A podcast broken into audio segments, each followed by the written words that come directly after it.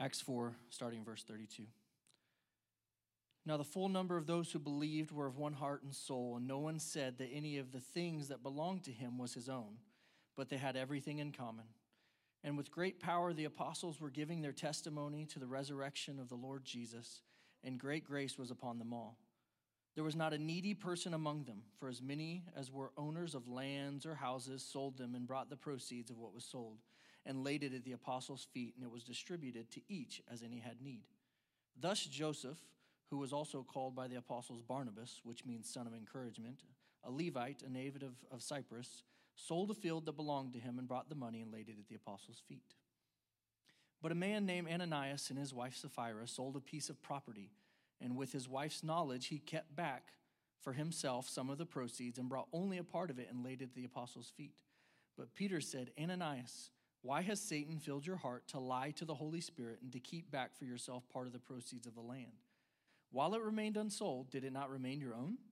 And after it was sold, was it not at your disposal? Why is it that you have contrived this deed in your heart? You have not lied to man, but to God. When Ananias heard these words, he fell down and breathed his last. And great fear came upon all who heard of it.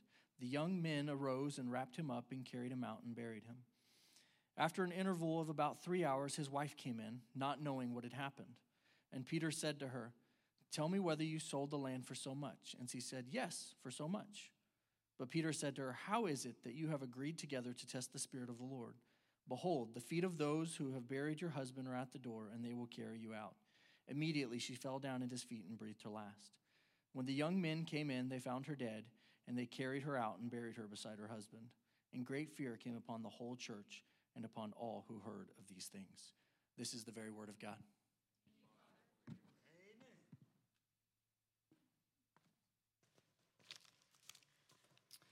We are in a series that we do every year called Crosstown Basics, in which we discuss what we consider to be the three essential components for making disciples of Jesus gospel, community, and mission.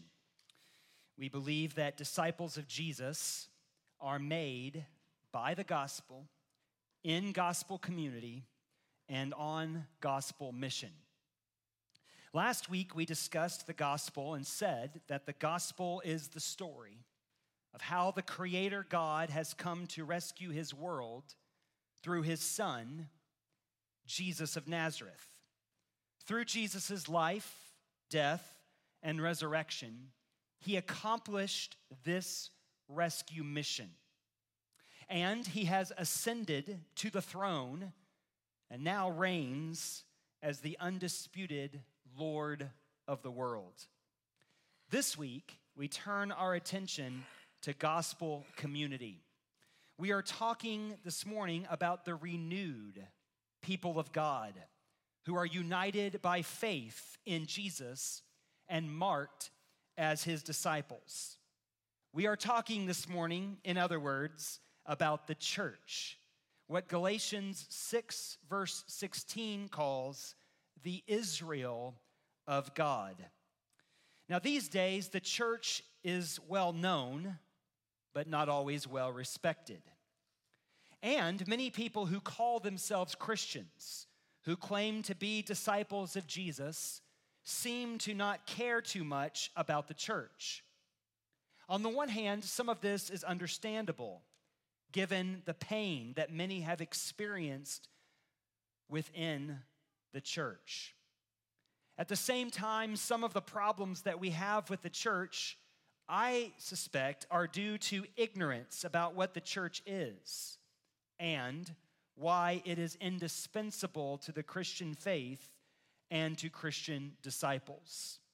I want to argue today from the passage before us that we can no more forsake the gospel community, the church, than we can the gospel itself and still be faithful to the mission of disciple making. We can no more forsake the church of Jesus Christ than we can the gospel itself and still remain faithful to the mission that our Lord has commanded us to fulfill. I want to argue this morning that the church, by its very presence, its distinctive practices, and its unique power is a sign that the gospel is true, that Jesus is Lord. The church, by its very presence, distinctive practices, and unique power, tells the world to this day that Jesus is the true Lord of all.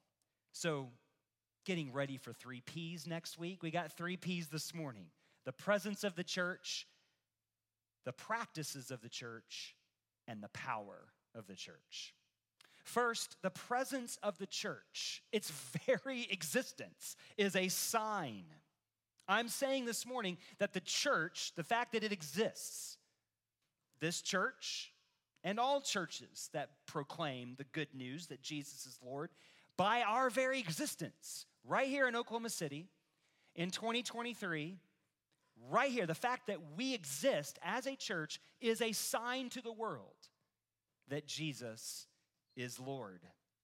You see, the church, by its very existence, demonstrates that the kingdom of God has arrived. That Jesus really does reign over all creation as its undisputed Lord. Or to say it another way, if the church did not exist, we would not be able to prove that Jesus is Lord. We wouldn't be able to look anywhere and say, there's evidence, there's the proof. So, what I'm asking you to do this morning is set aside, for many of you, this will be necessary. Set aside for a moment what you might think of the church today. And let's go back to when the church was born. It's just a couple chapters before the one that we read this morning. So, flip back to the second chapter, which we looked at a bit last week as well. The first 13 verses of Acts chapter 2 gives us the story of when the church came into existence. The disciples of Jesus at the time of Jesus' death and resurrection, we are told in chapter 1, verse 15, totaled, totaled about 120. That's roughly the number of people that are gathered at Crosstown Church today. So, not a large congregation by any means. This group, in fact, was on the verge of extinction about to be snuffed out by the reality of all the other failed messianic movements in that day. You got a crucified Messiah who's dead. It's not long before this messianic movement is not going to be around anymore. And yet, by the end of chapter 2, the Bible says that the group has swelled to from 120 to about 3,000. Pretty explosive growth here when the church was born. You see, what we are reading here in Acts chapter 2 is an account of how the early Christian movement went from a small band of Jesus followers on the verge of extinction to a much more public and notable force. Let me just pause here to remind you that the Jesus idea was not the only messianic claim in the first century. There were plenty of would be messiahs all throughout Israel's turbulent history during these days. And you haven't heard about hardly any of them. You probably don't know any of them. And that's because when their leader died, the movement died out with them. What explains the fact that Christianity went from 120 disciples hiding in a upper room for fear to the reality of the Christian church to this day? Well, we're being told about it something has to explain the phenomenon. There has to be a reason why this messianic movement survived and thrived when so many others did not. Or again, to say it the other way around, it would be impossible to claim that the kingdom of God had arrived in the person of Jesus if the church did not exist. If Jesus achieved what he claimed he came to do, establish the kingdom of God on earth as it is in heaven, then there should be some evidence. The king should have his citizens. And the church of Jesus is the evidence that he does.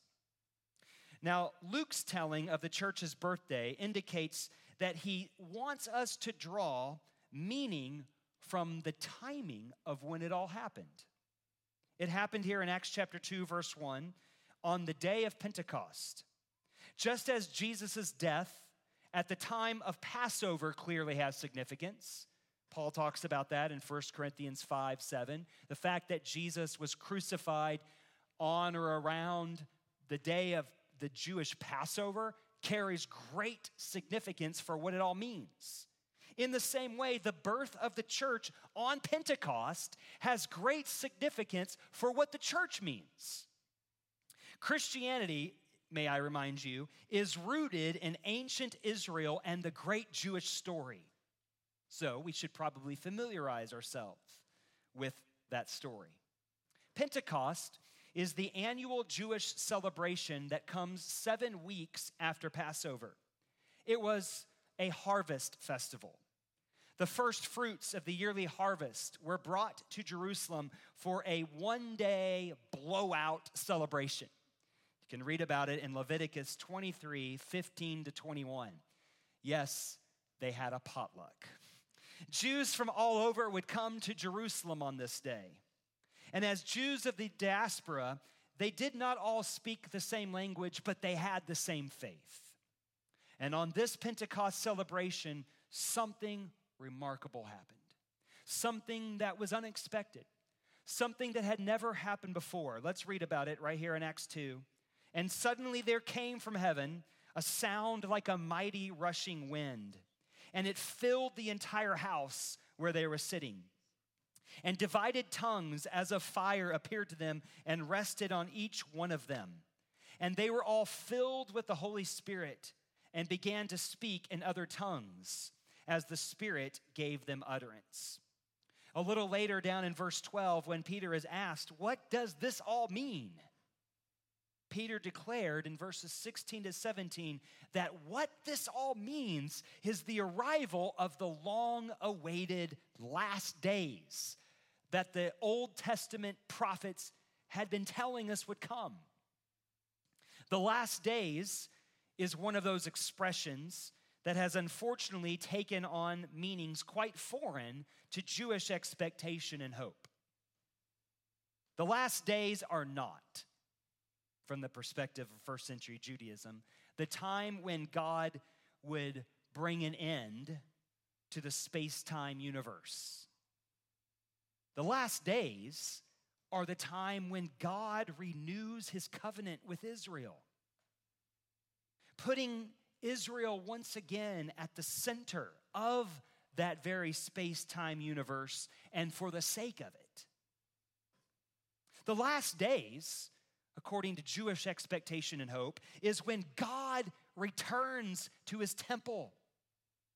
When God comes home to live in the place that he said in the Psalms would be his home forever. The last days is when God returns to his people to live and dwell among them, never to leave again. The last days are the transition from the old creation to the new, to the long awaited promise of a new world. And the, fe- the festival of Pentecost pointed forward to the arrival of that day. Pentecost was a commemoration of the giving of the Torah to Moses at Sinai a month or two after Passover and, ex- and the Exodus from Egypt. In fact, here's where Luke seems to want to stress the timing. Because in Luke's gospel, in Luke 9, verse 31, he uses the word Exodus to describe what Jesus accomplished on Passover in his death and at his resurrection. Luke says it's an Exodus, it's a new Passover. The last days have arrived. And so, some one, two months later, just as Moses then climbed the mountain, Mount Sinai, and received the law, so here at Pentecost, a new and decisive moment of, liber- of liberation has come to the people of God. 50 days later, just as we might expect, if we're familiar with the story, comes the time for covenant renewal for God's newly liberated people. So, what might we be told here? What might we be learning from what Luke is telling us about the timing of the church being born on Pentecost? Well, two things at least. When Moses received the Torah, there were two main things that we should note about its content. This is all that material, you know, in Exodus 20 that you sort of just stop kind of paying attention to as it goes along. The Torah, of course, contained what we call the law, instructions for how God's people were to live. The Torah was not law in order to become the people of God. I mean, they came out from Egypt. We are the people of God, free, restored, liberated. The Torah is instructions on now what? How are we to live as the people of God in God's presence? And that's the second thing, because the Torah also came with blueprints. Blueprints for a tabernacle, which would be the very place where God's presence would abide with his people. So, Luke seems to be signaling to us right here that the arrival the birth of the church at Pentecost tells us that the filling with the Holy Spirit of all of his disciples, of all the disciples of Jesus, is how the church was born. And so we should see now why it is indispensable to Christian discipleship. Why it is absolutely essential that all who belong to the people of God are joined to his church. Because the church is both a people and a place. The church is where God's people, redeemed, restored by the once for all decisive act of Jesus at that new Passover, learn to be God's people. We learn to live now in the realities of his kingdom. And the church is a place. It's the place where God himself dwells in our midst, tabernacled among them by his own Holy Spirit. In fact, it is this God with us that makes the church the church and proves that Jesus is Lord.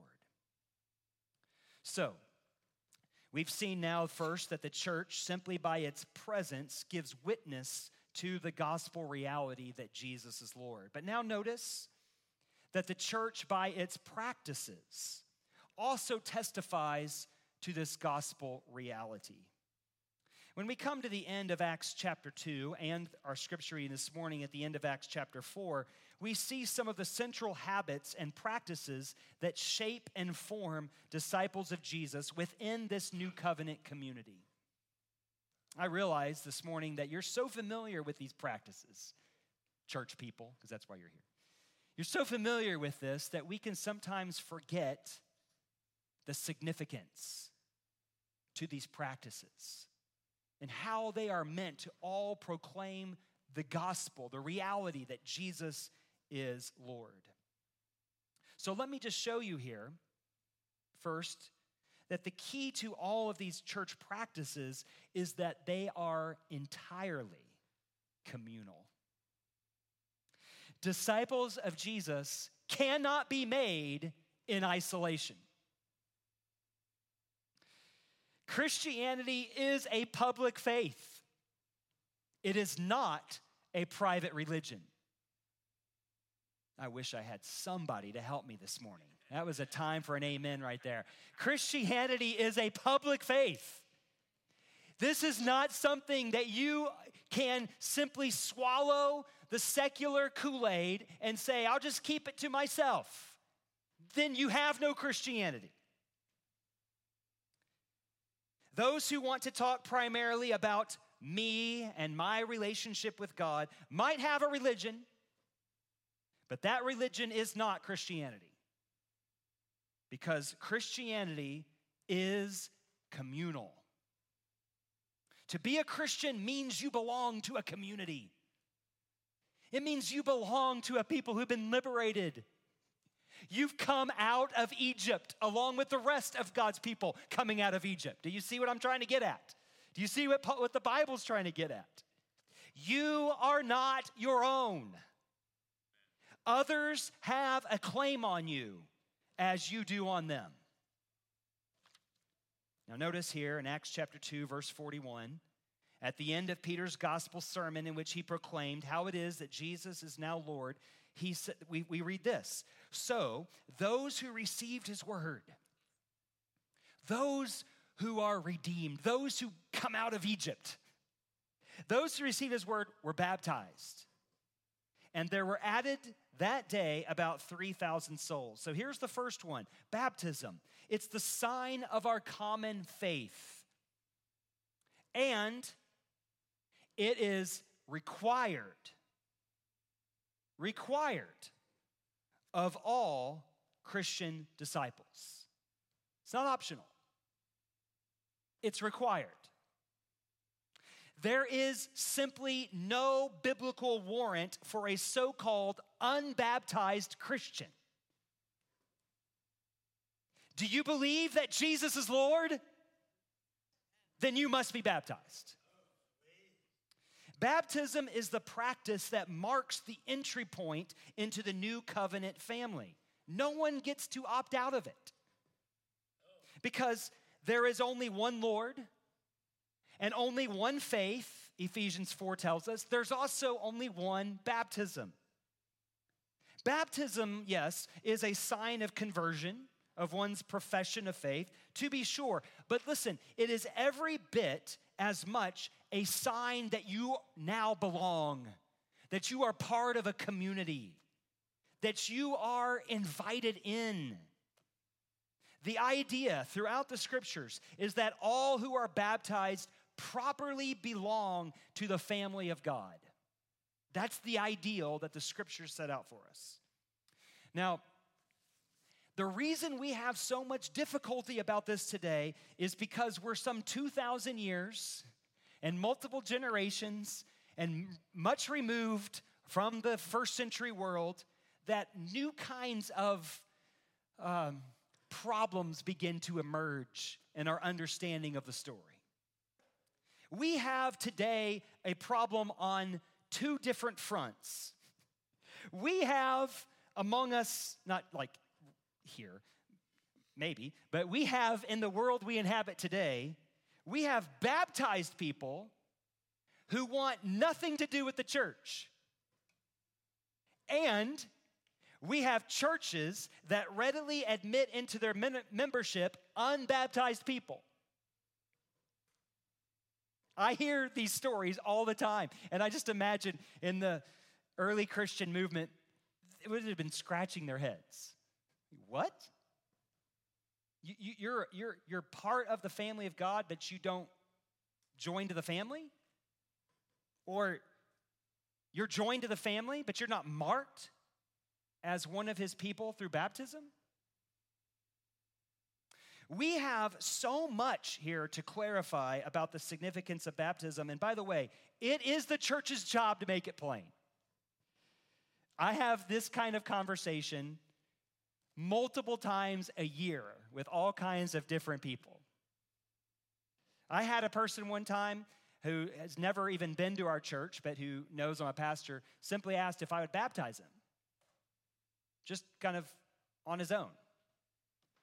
And when I explained that, well, happy to baptize you, but to be baptized means you're brought into the people of God. It means you join in the, to, to the church community. Oh, well, never mind. Off he went. We have gotten ourselves off track. We've been preaching a wrong message about what baptism means and its connection to the church. And it's because of the confusion that exists in our day that we have to be local practitioners.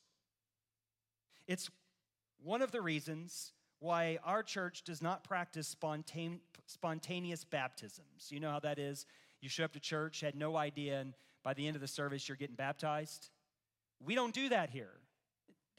There might be good reasons why other churches do it. I understand. You read in the book of Acts, there are people who confess faith, get baptized. We, we can have that argument. That's fine. But you got to be a local practitioner of the morbidities that come into the faith when it comes to this issue of baptism. We think that spontaneous baptisms have the effect of separating baptism from inclusion into the church. And we don't think that's helpful.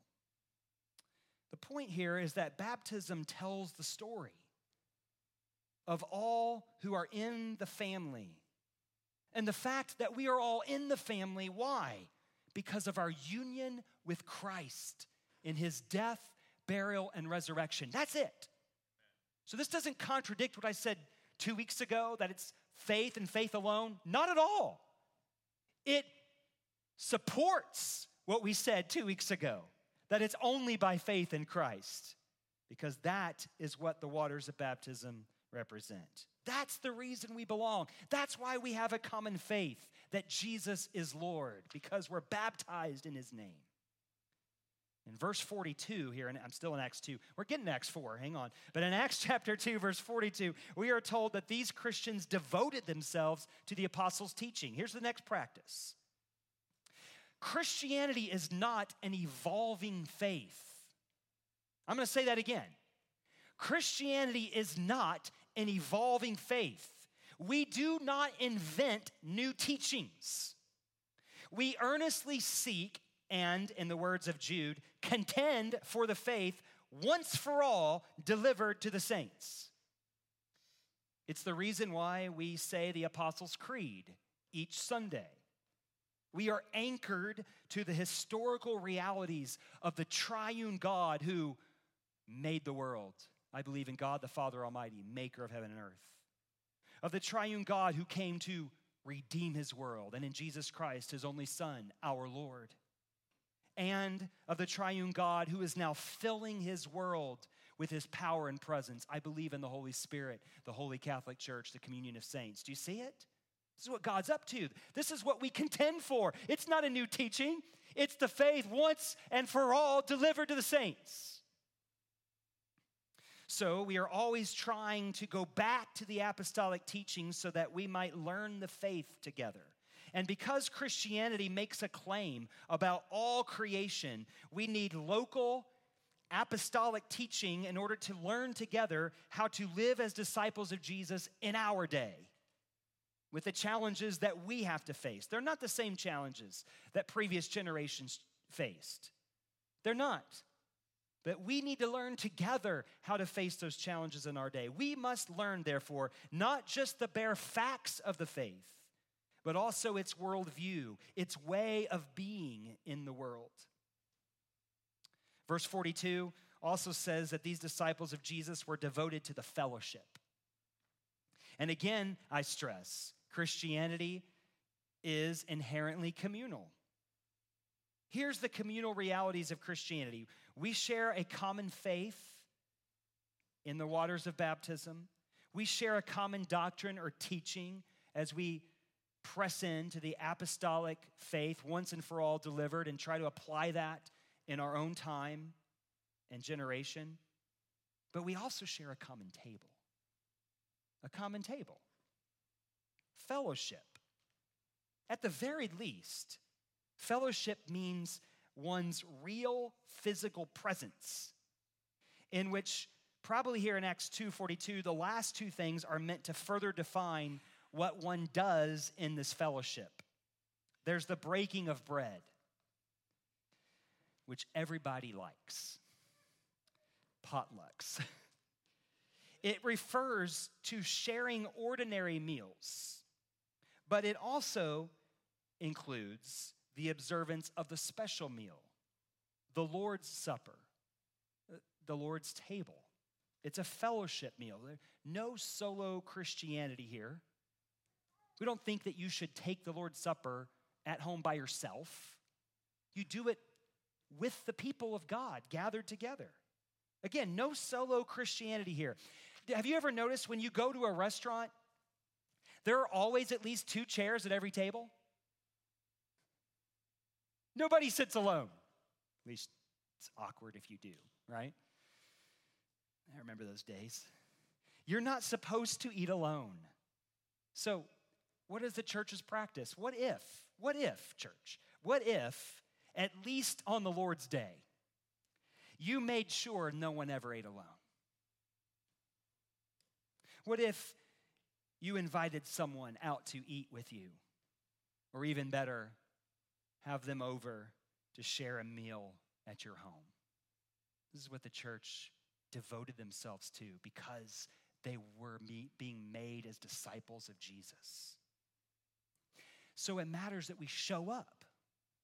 Just trying to avoid soapboxes a little bit, but I'll just get on one for a minute. You should show up on time because your presence matters. We need you. You're part of the family. It's not the same if you're not here. All right, Susan, I'm going to do it. Words. So this morning, Susan showed me this. This is, uh, for some reason, some printer thing went crazy. And this is everybody who checked in their kids after 10:30 last week.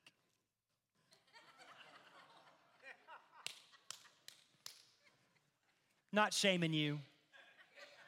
You're actually not alone. now, look, we can see how far we've fallen from apostolic Christianity when professing Christians think of church the way they think of their neighborhood association or their local gym. I belong. I might even pay my dues, but no one needs to actually show up. If an unbaptized Christian makes no sense, neither does an unchurched Christian. These make about as much sense as an unpublished author. And by the way, since you can't fellowship alone, you aren't meant to pray alone either. Now, it's fine to pray alone. I find it so much easier to pray with someone else. Prayer ought to mark Christian fellowship, both when we gather for worship in the church or in our homes. And then notice in verse 44 that Christians also share a common concern for one another. They had all things in common. And it even says, here's what they did they went about selling their possessions and belongings and distributing the proceeds to all as any had need. Now, this, this reminds us of what we read this morning in Acts chapter 4, verse 34. We are told there was not a needy person among them. Why? Because they were all rich. No. It says it's because of this radical generosity, sharing. They were committed to each other. And this was unbelievably radical in the first century. Because what these early Christians were doing was they were living like a family. They were living like a single family because that's how they thought of themselves. This wasn't a club that you join, it's not a membership that you have, it's the family to which you belong. And I pause here just for a moment to ask you, brothers and sisters, how might we need to improve here? Yeah, I'm, I'm asking rhetorically. You could come tell me later, but we're inviting. Where do you see opportunity for us as a church to grow into this kind of community together? What will it take? But then ask yourself the question what do you need to contribute? How ought you to be a faithful member of the family? If we are thinking like Christians, this should not feel like shame. If we're thinking like Christians, you should not feel like, oh, fine. If we're thinking like Christians, this should be exciting. So maybe we should print the bumper stickers, the window decals. I love my church, Crosstown OKC. You know, maybe we should. I don't know we should feel a joy that this is our family. This is our church. This is where we belong. Something, by the way, is really off. And it could be my preaching, that's fine. Wouldn't be the first. But something's really off if you hear all this and you feel like the doctor has just told you you can no longer eat your favorite food. Something's really off if that's how you feel. The church is not something that you're supposed to dread, like going to the dentist. I talked to somebody the other day. They said they love going to the dentist. I said, Where are you from? What is wrong with you? But you see, the church is exciting because it's been given the unique power. A unique power, nothing else like it. Nothing. Nothing like the church that demonstrates to the, re- to the world the reality that Jesus is Lord. You say, what's the evidence been that Jesus is Lord? I say, there's one, there's one most impactful, undeniable reality. It's the church of Jesus Christ. And it is our great privilege to be a part of it. Just take a look, take in these words together. First, listen to Acts 2 46 to 47. And day by day, attending the temple together and breaking bread in their homes, they received their food with glad and generous hearts, praising God and having favor with all the people. What's the impression you get from those words? Notice it says glad and generous, not sad and obligated. And by the way, the word favor here is the word for grace. It describes the experience that one has in relationship with another. Why do so many professing Christians think of the church as something that makes demands on them rather than something that gives them the opportunity for joy and the experience of grace? Perhaps the fault lies with the church. But isn't it just as likely that the fault lies with our unbiblical expectations about what the church is and why it exists? You see, in Acts chapter 4, in our scripture reading this morning, the Christian community is described as being of one heart and soul. Now, here's the thing Christians do not all think the same about everything, but that's the beauty of true Christian community. Jesus brings together all kinds of people with all kinds of different perspectives. And he puts them in a family and then says, figure out how to get along. yeah. We read about this two weeks ago. In the first century world, that was the reality of Jews and Gentiles learning how to exist as Jews and Gentiles. You don't have to become the same. And yet, this is a new community that Jesus has created.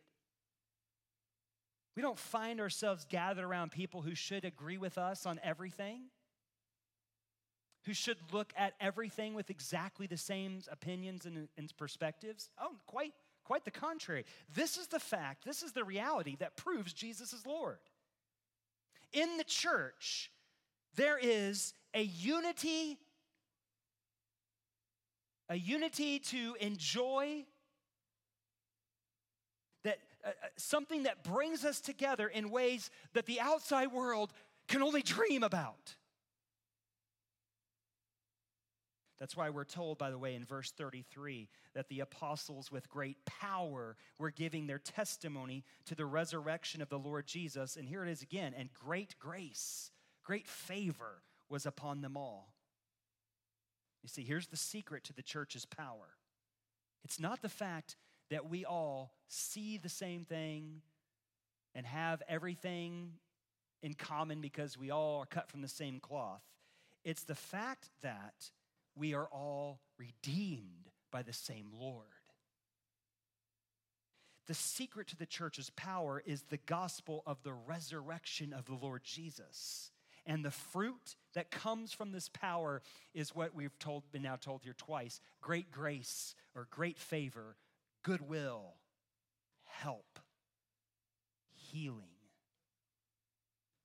and hope. Now, who wouldn't want that? I'll tell you who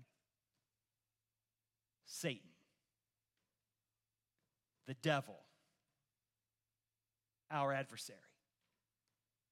You see, if you think of the church as some kind of utopia where there are no problems to face, no dangers to avoid, just hang around for a little bit. Or just keep reading your Bible. In Acts chapter 5, we read about this disturbing account of Ananias and Sapphira. Certainly wakes us up a bit, doesn't it? What's going on here? It's not an account of church members who don't tithe. it's an account of the devil who will not subside. Verse 3 clearly points to the dark power of evil intending to wreak havoc on God's people. The fact that the devil does not leave the church alone is not a sign of the church's impotence, it's a sign of its power. Did you hear me? The fact that the devil will not leave the church alone does not prove the church is weak and powerless. It proves that the church is powerful and the devil knows it. See, the devil doesn't care about that which doesn't threaten him. This account points again to the reality of the kingdom of God now come. The future judgment, just like the future hope and vindication, comes rushing into the present. And precisely because the church is God's new temple, right? The place where God dwells, his presence, the Holy Spirit, indwelling every one of God's people. Because the church is God's new temple, it's also a dangerous place. We see hints of this in a few other places in the Bible, and especially in the New Testament. One is found in 1 Corinthians 11, where Paul warns against taking the Lord's Supper in an unworthy manner and thereby bringing judgment on himself. And in verse 30, he says, That is why many of you are weak and ill, and some have died. So I guess we'd better take the church seriously.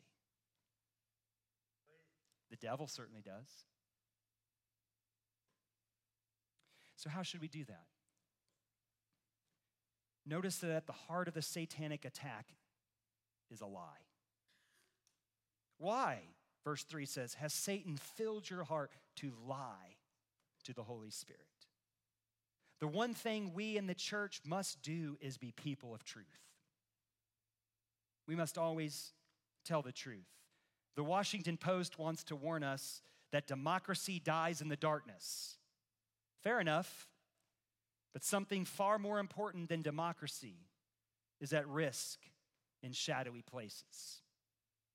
That's why the church is called to shine the light of God's truth in every place. You are the light of the world, Jesus proclaimed over his new community. I'll leave it to Pastor Jod to speak next week to the light bearing reality of the church to the outside world. Let me close this morning by speaking about it here, inside the church. We must not let Satan wreak havoc by living in the darkness of lies in our life together. Now, you know where some of those dark places are in your own heart. So, find a Christian brother or sister whom you trust and confess your sins one to another, as the Bible instructs us to do. Not everyone here needs to know everything, but someone does, so they can minister grace to you and you can find the help you need to walk in the light. Your pastors are committed to you and to your spiritual health and growth, partly because we found here, and we've kind of been here a long time, uh, that that's what we get people who care, people will care about our spiritual health and growth.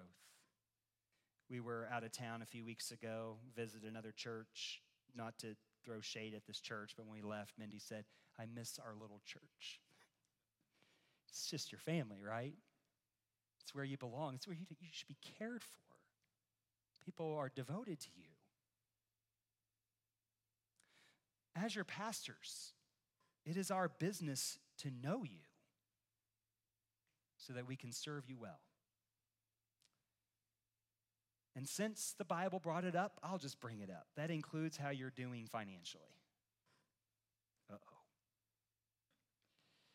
And no, we do not know specifics about how much you're giving to the church, but we do ask our treasurer to let us know of any family, any member families who give nothing in a given quarter or whose giving has significantly dropped over the previous year. I hope you do not find that threatening. We're not doing this because we need your money. Praise God. The Lord has richly provided for us. The people of God here are faithful, This isn't something that we hardly ever have to do. But we do it not because we need your money, but because we want to make disciples. Let us all then be committed to one another. Do you know the needs in your own missional family? Are you aware of how your brothers and sisters are doing? So, this week, or whenever your missional family leaders have planned it, let's spend some time in our missional families as we're going through the primer talking about our church covenant and the commitments that we have made to one another for our mutual joy and edification. We need you. You need us. We're part of the family. And as long as our Lord lets us do life together, let us eagerly seek to be of one heart and soul as we serve Him in His kingdom day by day. And never forget our Lord's promise I will build my church, Jesus said, and the gates of hell will not prevail against it. Let us pray.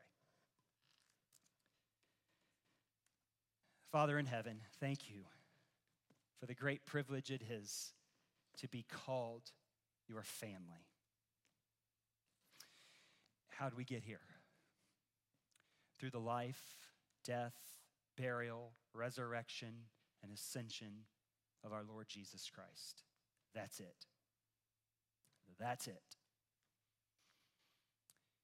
And through our union with Christ, signified at your command in the waters of baptism, and in fellowship with Christ and his people by your command in the Lord's Supper, we grow in community together as your disciples. I know that sometimes it's hard to see if it's working. I know at times, in fact, it might seem quite the opposite. But when trials and persecutions come, this is not a sign that the church has no power. It's the opposite. It's a sign that the church is infused with the power of our Lord Jesus Christ, who said, I will never leave you or forsake you. Christ died to purchase his bride. We know, oh Lord, you are very jealous for us. Jealous of jealousy of holy love. And so, may we reflect that same attitude of love and grace to one another. Whoever we are, rich or poor, male or female, whatever our place of origin, we belong to you by faith in our Lord Jesus Christ. Oh Lord, in the year ahead, would you make us even more credible gospel community for your grace, for your glory, we pray. In Jesus' name. Amen.